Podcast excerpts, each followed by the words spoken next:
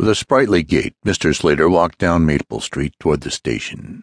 There was a little bounce to his step this morning and a smile on his clean shaven, substantial face. It was such a glorious spring morning.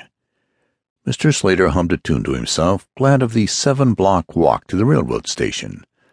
Although the distance had been a bother all winter, weather like this made up for it. It was a pleasure to be alive, a joy to be commuting. Just then he was stopped by a man in a light blue topcoat. Pardon me, sir, the man said. Could you direct me to the altar of Baz-Matain? Mr. Slater, still full of the beauties of spring, tried to think. Baz-Matain. I don't think. The altar of Baz-Matain, you say? That's right, the stranger said with an apologetic little smile. He was unusually tall, and he had a dark, thin face. Mr. Slater decided it was a foreign-looking face.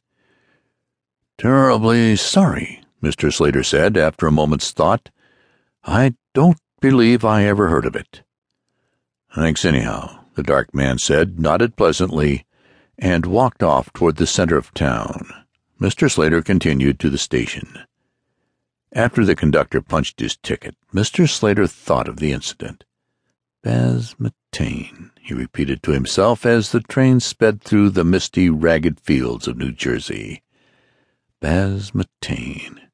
Mr. Slater decided that the foreign-looking man must have been mistaken. North Ambrose, New Jersey, was a small town, small enough for a resident to know every street in it, every house or store, especially a resident of almost twenty years' standing like Mr. Slater. Halfway through the office day, Mr. Slater found himself tapping a pencil against the glass top of his desk, thinking of the man in the light blue topcoat. A foreign-looking fellow was an oddity in North Ambrose, a quiet, refined, settled suburb. The North Ambrose men wore good business suits and carried lean brown suitcases. Some were fat and some were thin.